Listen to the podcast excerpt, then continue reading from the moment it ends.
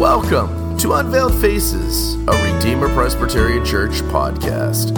Please enjoy our feature presentation.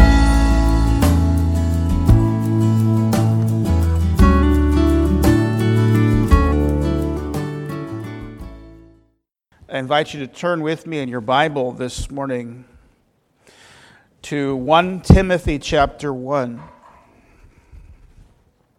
1 Timothy chapter 1, and our text this morning will just be verses 1 through 3. Here's the holy, infallible, inspired, and inerrant word of the living God. Paul, an apostle of Jesus Christ, by the commandment of God our Savior and Lord Jesus Christ, which is our hope. Unto Timothy, my own son in the faith, grace, mercy, and peace from God, our Father and the Lord Jesus Christ. As I besought thee to abide still at Ephesus when I went into Macedonia, that thou mightest charge some that they teach no other doctrines. May God add his rich blessing to the reading of his word. And I begin this morning with a quote that sets up my purpose in bringing this message to you this morning. And it reads as follows The sensibilities of the Reformation can certainly seem strange to modern people. Was Europe really thrown into turmoil by debates over whether righteousness was imputed or imparted? The one a declaration that we are righteous with God, and the other simply a new power to win God's approval. Did people really fight over whether we are saved by faith alone or by faith and works combined? Was there really a time when theology mattered this much to people. Notice the tone set by the very lead question and phrase of the quotation, referring to the whole matter of the debates of the Reformation era as a matter of sensibilities, as if it was just about temperament. All of it seems so strange, obviously, hundreds of years later to 21st century ears. But it's that last line that really gets to the nub of the point that I want to work with this morning as we approach our text. And it's that simple, pungent, yet powerful question Was there really ever a time when theology mattered that much to people? Rephrase it, you get the same point for our day. Does theology matter at all? Does theology matter at all? Here we are just days after the marking of the 506th anniversary of the Reformation, and I'm afraid that genuinely and literally is the most question pressing, uh, pressing question today before us as the church. Does theology ever matter at all? Did it really matter to people 500 years ago that they were to debate and divide over whether righteousness was imputed or righteousness was imparted. Did it really matter so much that the church gave vigorous dispute to the question of whether a sinner was justified based upon a divine declaration or upon whether one could earn approval by God by their faith and their works? Did such questions really matter to the church once upon a time? And the answer is yes.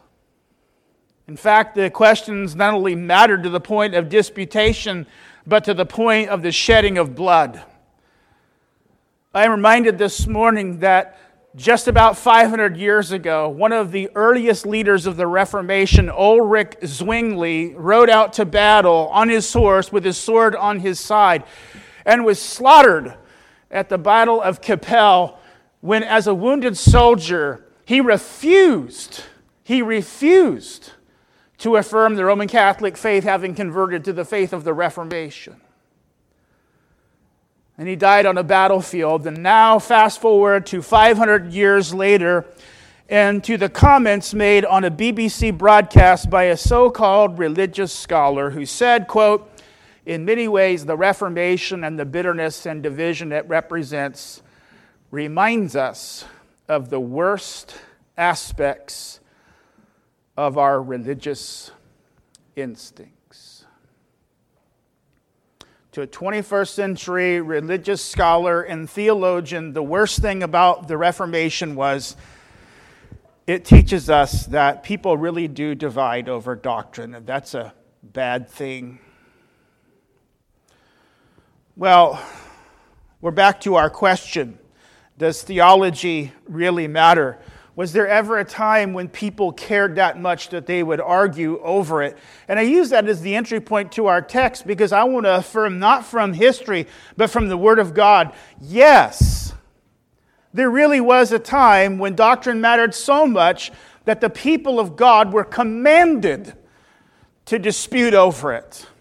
And we have example of that here in our text as Paul in these opening verses sets up for the reinforcing of the call to Timothy to take the fight to false teachers and to false doctrine and to fearlessly defend the truth.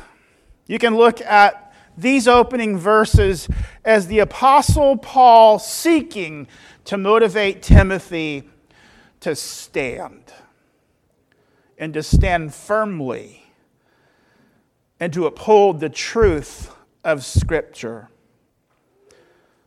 And so, what I would have us think about here this morning in these words of Paul to Timothy is what we can take from this admonition to Paul to us as the people of God in the church today to make a similar stand in our day against the encroachment, not just of dangerous doctrinal error, but utter and complete doctrinal apathy and phony religiosity pushed all in the name of Jesus. And so we take for our first point this morning from our text authoritative warrant. If we're going to stand, do we really have any warrant to stand at all in the first place? And so I point us to the opening words of verse 1, where Paul says, Paul, an apostle of Jesus Christ, by the commandment of God our Savior, and our Lord Jesus Christ, which is our hope. Let's key in on the first few phrases here. Paul, an apostle, obviously referencing himself not by his birth name, but by his Roman name, because we know his birth name was Saul, because the Word of God tells us that in Acts chapter 9, verse 1, when we first met Saul. And it said, Saul, still breathing out threats and murders against the disciples of the Lord. But move forward to Acts 13, 9, and we have Luke referencing the very same person under a Roman name, but making the clarification, but Saul who also known as Paul, filled with the Holy Spirit. And then he goes on to speak of the Apostle Paul. So, as he speaks of himself as Paul, he's using his Roman name. It's the name that he uses to identify himself in the 13 New Testament letters. And the thing that he says, which is so important, is Paul, an apostle. Paul, an apostle. And we have reference to this office of the New Testament apostle all across the New Testament. We have gift passages such as Ephesians 4:11 and 1 Corinthians 12:28, and the term goes on and on. But to get at the nub and the heart of the meaning of the term apostle, we have to go back to Jewish documents of the same era. And the rough translation of the Greek term apostle or apostolos is the Hebrew or Aramaic concept of the shaliach. And the shaliach in antiquity, in Jewish circles, was the authority, the legal authority to represent and speak for someone else, whether in legal matters or any other matter. One could enlist the services of a shaliach, and whatever that shaliach said was tantamount to and legally the same as if the person who sent the shaliach had spoken it. That's what makes the next phrase pop all the more because he doesn't just identify himself as Paul the Apostle. He says, Paul the Apostle of Christ Jesus. Now he tells us who the representative, who is it that sends Paul? Who is it whom Paul speaks for? It's made very clear here. He speaks for Jesus Christ. And the prepositional phrase of Christ Jesus is absolutely significant because it points to both the origin and the mediation of Paul's apostleship. The origin of Paul's apostleship is not his own vote. It was not given to him by the church. It doesn't come from men. It comes directly from Jesus Christ. And Paul argues this point at numerous places in the New Testament, but one of them is Galatians chapter 1 when he seeks to burnish his own apostolic um, credentials. He says, The gospel which was preached by me is not according to man. For I neither received it from man, nor as I taught it, but I received it through revelation of Jesus Christ. You see, for Paul, his reception of his gospel and his apostleship are one and the same thing.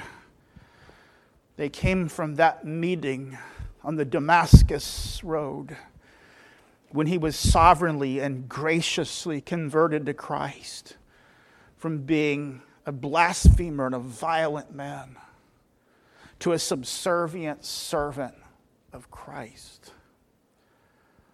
Paul, here, as he opens up the epistle to Timothy, steps on the accelerator and immediately goes to what's of the greatest significance, and that is authority. By whom do I speak? And he makes it clear he's an apostle of Jesus Christ. And he goes on to enlarge upon that by saying, by the commandment of God our Savior. And that word commandment is the equivalent of pulling out all of the heavy, heavy artillery. It is epitage, and it means ordinance, command, order. In other words, it bears authority. And here he digs deep into the authority by saying, It is by the commandment of God. And so he drills down into the deep and eternal and divine basis of his apostleship. And he says, This commandment to apostleship comes from God. And then he adds to it, God our Savior. Then he says, And Christ Jesus, who is our hope. From the Father and the Son, I am sent as a shaliach, and I have a message. One of the things here that's incidental in his self description, which I find entirely powerful and entirely relevant to the issue of whether we argue about doctrine, is the way he describes Jesus. As he not only describes him as the Lord Jesus Christ, but he says, which is our hope?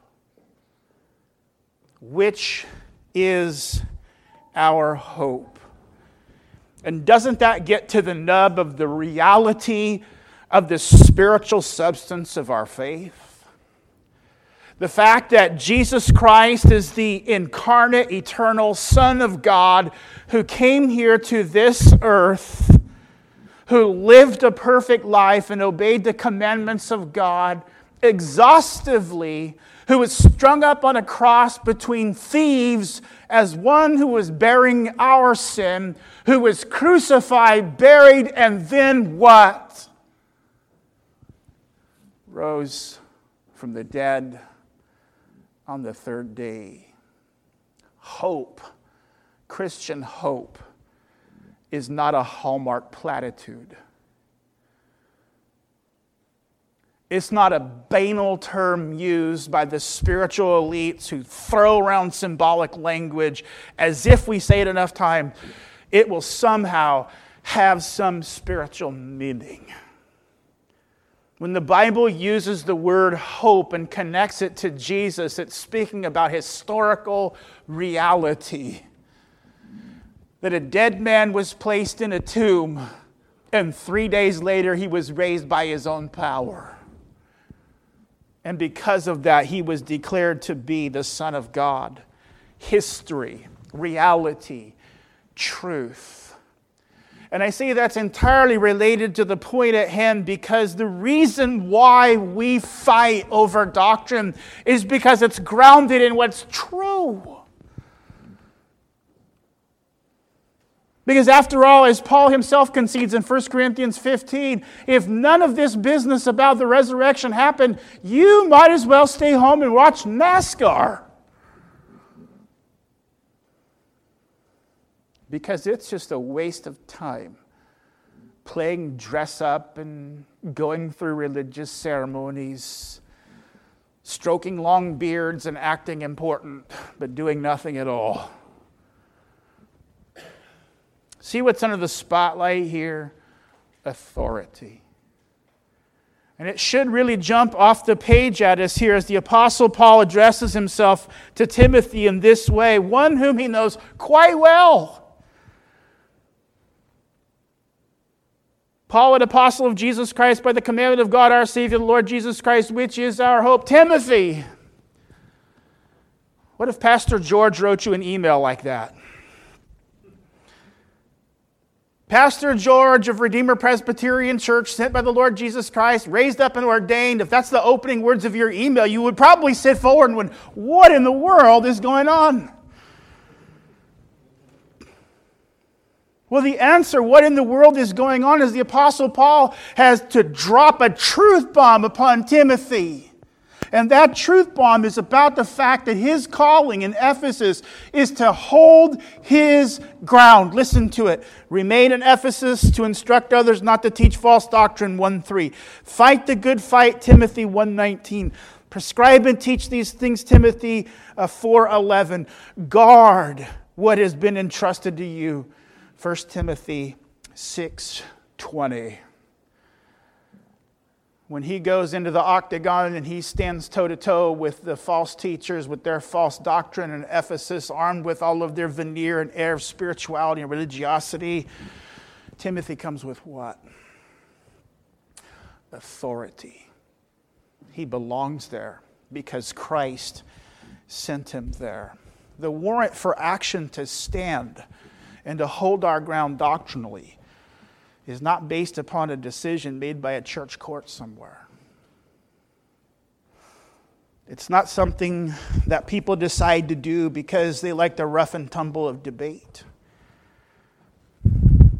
It comes precisely because we have an authority to enthusiastically engage in duty because Jesus Christ commanded it.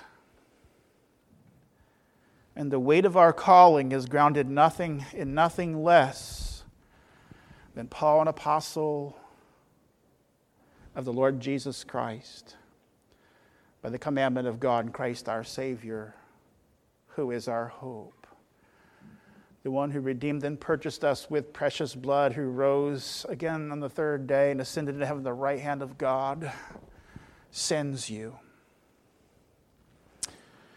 Remember here the snooty BBC religious scholar so embarrassed that he's still blushing and wiping his brow at the divisiveness of what these religious people do when they have the audacity to believe in such a thing called truth.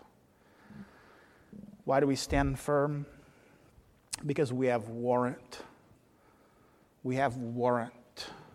The message comes from the messenger who's none less than one sent directly by Christ. Notice the second thing here internalized identity in verse 2. Unto Timothy, my own son of the faith. Unto Timothy, my own son in the faith. Timothy designates the person who's being addressed in this letter. We all know who Timothy is, I trust. He's introduced to us in Acts 16 1 where we're told he was a disciple in Lystra. That means he was a believer in Jesus Christ. But to be a disciple in Lystra was a pretty dangerous neighborhood to name Jesus in.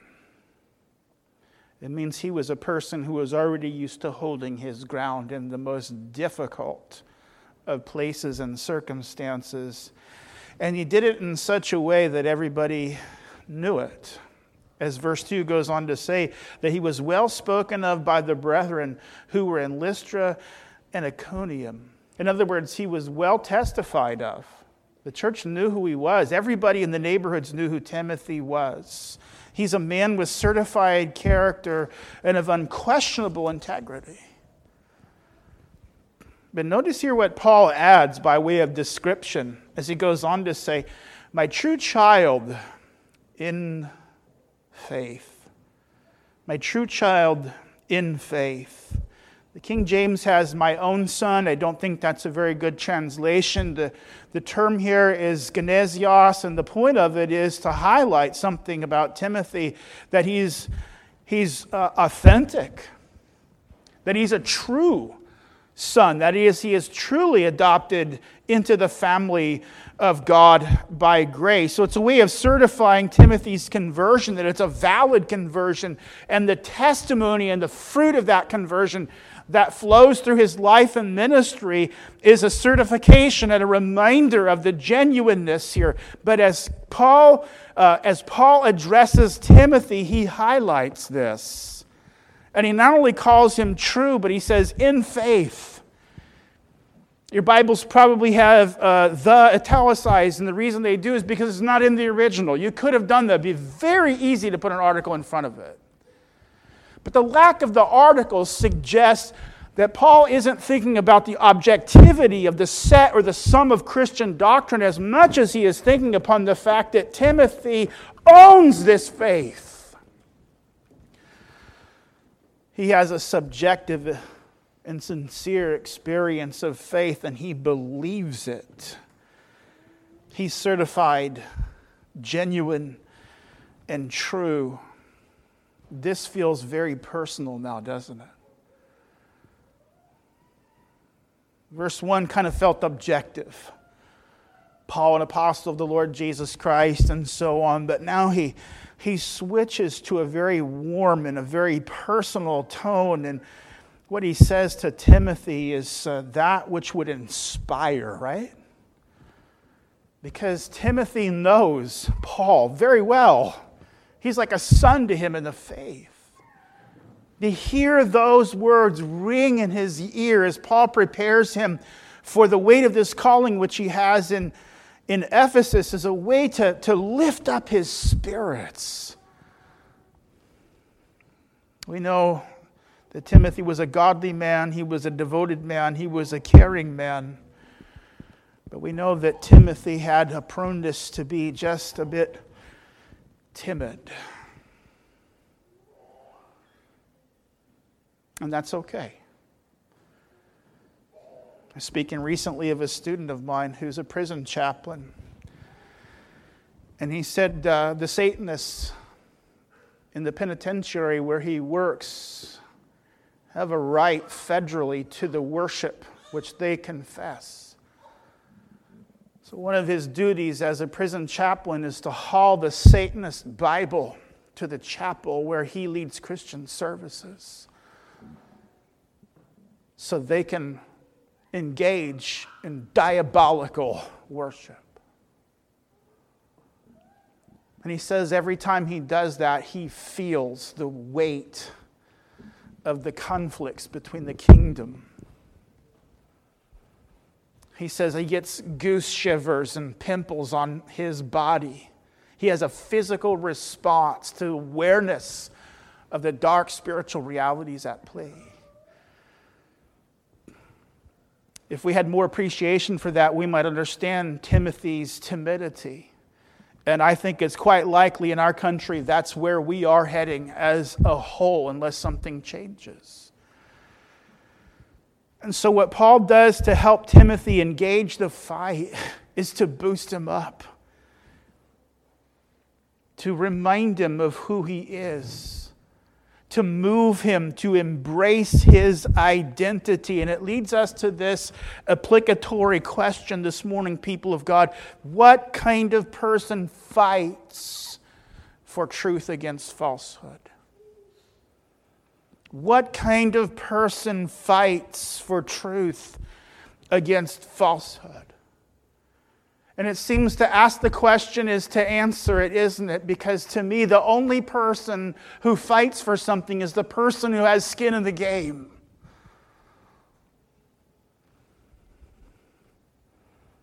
And so the question is for us this morning as we hear the call to make our stand and to be firm in our faith and to hold our ground is what's your identity? What's your identity? Are you a disciple of Jesus Christ? Have you been bought with a price and washed in the blood? Have you exercised saving faith in the Lord Jesus Christ? Have you been adopted into the family of God by faith through grace in the Lord Jesus Christ? Does a true and living and real and vibrant faith live in you? Well, my prayer is that it does for all of us here, folks. It's why you're here this morning, which is to confess Christ. But there is no way to take a firm stand against evil and false doctrine and false shepherds and those who hate Jesus Christ if this isn't true about us. Paul says to Timothy what's true. He doesn't doubt. But what he does is move him to grasp hold of what's true about him. The realities which he may have to lay down his life for to defend are true. He believes them. So he moves from that to spiritual strength now as he moves on into verse 2, he says, Grace, mercy, and peace from God our Father and the Lord Jesus Christ. And I don't have to spend long here because every one of these terms is, is familiar to us, but, but they're also important to the very way in which Paul addresses Timothy here. This is such a, a pastoral approach to addressing him because he, he speaks these to him as a blessing. He says grace. And, and when you think here of grace, let's think of this as that, that gigantic umbrella term which incorporates underneath it all of the message and the substance of the gospel. This is about the, the forgiveness of sins through Christ's shed blood. This is about sin's guilt being removed through the cross. This is about deliverance from sin's power. This is about the Spirit of God touching his life and renewing him spiritually and changing him. It's a massive concept. It's also the awareness which we all have that grace uh, is not just unmerited, it is that. But it's the additional notion of the Reformation that it's not just unmerit, it's given to those in a positive state of demerit. It is given to those who don't deserve the least of Christ's mercies. It's given to those who failed and sinned against the whole of the commandments of God.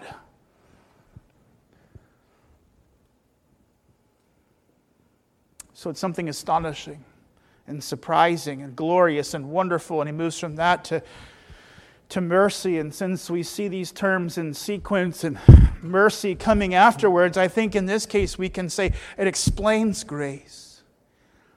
It explains grace because the, the, the, nuance that we might draw out here when we're trying to pick up the, the thread of difference between grace and mercy is this idea that it's about God being moved to compassion.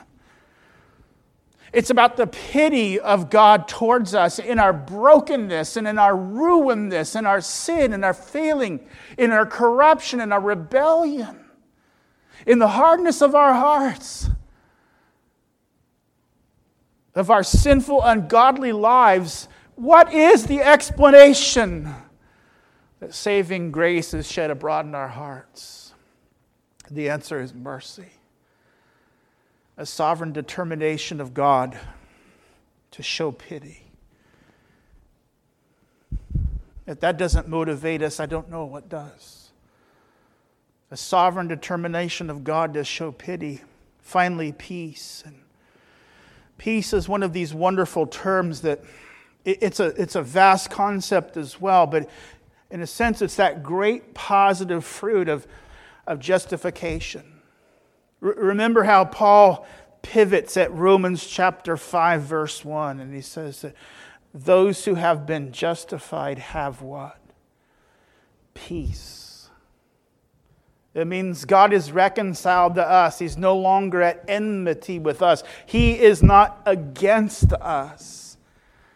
Why? Because of the blood of Christ and the righteousness of Jesus Christ. And so it speaks of, of, a, of a state of relations between us and God, a relationship that has now been made whole. But the wonderful idea about this term peace is it's not just vertical. It's not just about my relationship with God. It, it's also horizontal. In other words, when a person has experienced the peace of God which passes understanding, it's not just about a sense of wholeness in their relationship with God, but begins to spill out towards others. It's a transformative grace, it's a transformative work of God. And so, as I think about that in relationship to the question which is before us, how is it that we stand firm? We need to understand that this is a vital aspect of standing firm that we be saved, that we know the grace of God which is in Jesus Christ, that we are aware of and are conscious of the reason why we have that is God smiled upon us and He was pitiful towards us. He showed compassion, He was merciful towards us. But that the aim of it all is a restoration and a wholeness that happens in us, in our lives and our relationships. And so now my mission isn't to take up a hammer and smash everybody who disagrees with me. My mission now as an agent of Christ defending the truth is to bring that peace to others. The Reformed have a bad reputation, and I uh, confess to adding to it from time to time of being debatable to be disagreeable. That, that shouldn't be the reason for our stand. It isn't that we're better defenders of the faith because we're more cantankerous. That, that shouldn't be how we look at it. It was once said of a, of a person I knew that who was a, a zealous defender of the truth uh, that um, it was strange to hear somebody so ferociously and doggedly and resolutely defend grace in such a manner that it seemed like they never had experience of the thing they were talking about. That's not what Timothy is called to. It's not what you and I are called to the most powerful thing you have to turn the tide in a conversation with people about Christ and defending his truth is you. Armed with the grace and power of the Holy Spirit, you have the truth of God with you, and your life, you are treating them as if you are one in whom the Spirit of God dwells one who rejoices in God's grace, one who marvels at God's mercy, and one who knows the peace of God. And you want others to know that too.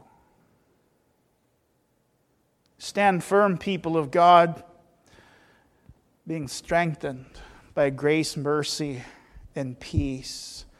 This is very important to the aim the Apostle Paul seeks to, to promote here with Timothy. And finally, we have clear and compelling sense of mission in verse 3. As I besought thee to abide still at Ephesus when I went into Macedonia, that thou mightest charge some that they teach no other doctrine. There's a few things here that seem to jump out on us. One is the urgency beside the it's a very powerful, logical slash emotional way of talking. It's about appeal. We know it's urgent because um, he moves directly from the salutation to commission. Quite commonly, Paul's pattern would take a moment to, to give thanks and to pause over some good things, but the, the approach feels like Paul just needs to jump in. And so he does. He speaks of how he urged him and at the heart of the nature of this mission is something difficult. It was to be confrontational. He says here that thou mightest charge some. John Calvin, quoting on the force of the term, says it denotes power. For Paul wishes to arm him with power to restrain others. And so, what is Timothy's calling here? Timothy's calling is to plant the flag of Christ in the church. Where it was already planted, where it should already be prevailing, but overrun as it is by savages, false teachers, and wolves, whom the Apostle Paul has already prophesied would rise up within the ranks in the midst of the church, which has happened. Paul says to Timothy, You are going to exert the power of Jesus Christ ministerially, and here is your charge. You teach them not to promote strange doctrines. One of the terms that makes up this word is heteros, from which we get heterodoxy. False doctrine. You see, it is prevailing in the church right under the nose of the apostles. Every time people say, Is this the worst generation that we've ever had? I like to think, No it might be getting there, but right under the very nose of the apostles whom had met Jesus Christ, the risen and crucified Lord, who had preached the gospel of pure grace as powerfully and decisively and persuasively as earthly men could, with the assistance of the Holy Spirit, within their own ministry, their own lifetime, ravenous wolves rose up within the church.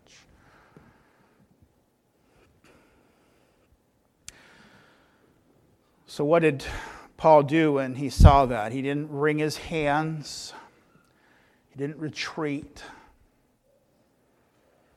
He held his ground, and he called upon Timothy to hold his ground. And what he did by doing that was lay out a vision for the church.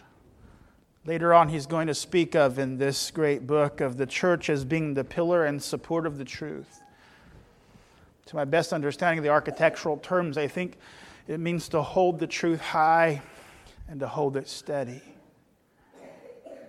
But in the midst of holding the truth high and holding the truth steady, sometimes we need to do what old Nehemiah did, and that is strap on a sword with our trowel. In the midst of building, sometimes we have to be defending. And that's the vision that Paul lays before the church here as he commissions Timothy. Yes, and I know there's many things about it that are unique to the Ephesian situation. That the reality is no church can be built up in truth and on the truth unless it's casting out false doctrine and false teachers and holding its ground. And so this commission of Paul to Timothy is passed down through the generations to us today. Just a couple of concluding points for application this morning. The first thing I want to say to all of us is we need to heed the call. We need to heed the call. And a question comes to mind as I make that affirmation What's at stake in this calling? And the answer, it seems to me, is everything important. Everything important. The key questions of the Reformation were not the key questions of the Reformation because people had sensibilities in the 16th century. The key questions of the Reformation were the key questions of the Reformation because they're the key questions of life. How can I be right with God? How can I be right with God? What happens to those who reject Jesus Christ? What happens to those who go to their deathbed believing in idols? How do I know that I'm on a right footing with God? Do I have to do something else in order to be saved? All of these questions are the questions of the Reformation because they're the questions of life. Yet in our day, it has become increasingly the case that to even ask such questions, let alone profess answers to them, leads us to be perceived as arrogant juveniles or fundamentalist bigots.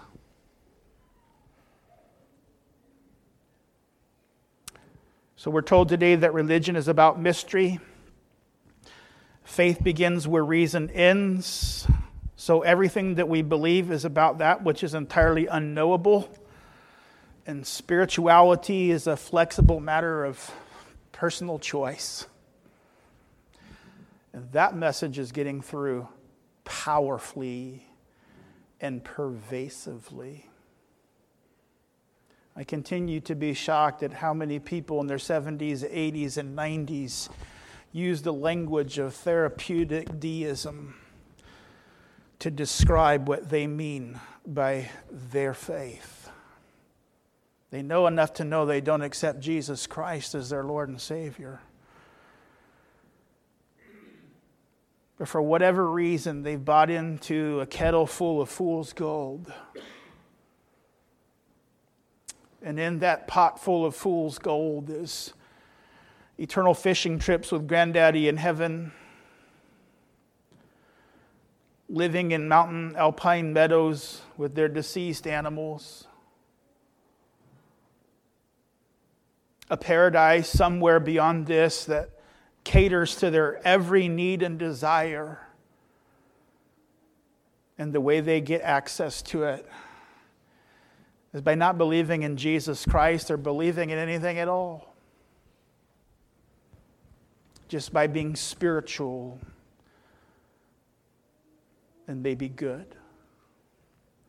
People of God, our culture today is going to require you to swim against its tide. And so, as we hear this call this morning to stand firm, we do it knowing that the world around us wants to ignore all of this and instead have a convictionless, myopic spirituality. But we can't do that because the things which we confess and stand for are not banal spiritual realities that have no meaning or truth beyond symbols. Our faith is about that which is true. God is the eternal, sovereign creator of the heavens and the earth. Man has fallen when he was created good, and by the very hand of God, and his rebellion against God deserves justice and wrath from eternal, righteous, and holy God. And the only way out is the blood of Jesus Christ. That's it. And so I call upon you here this morning in all humility to hear the call of the Apostle Paul to Timothy across the centuries and to know that by God's grace, you have a, a small portion to play in this as well. And as you do that, I pray that you would be made firm in that as you answer the call by standing upon the authoritative warrant, the internalized sense of identity, the spiritual strength from God, and an awareness of a compelling mission. If you do all those things by the grace of God, you'll be equipped to stand.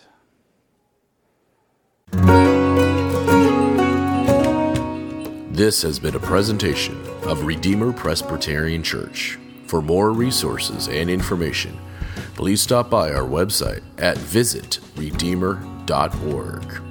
All material here within unless otherwise noted. Copyright Redeemer Presbyterian Church, Elk Grove, California. Music furnished by Nathan Clark George, available at nathanclarkgeorge.com.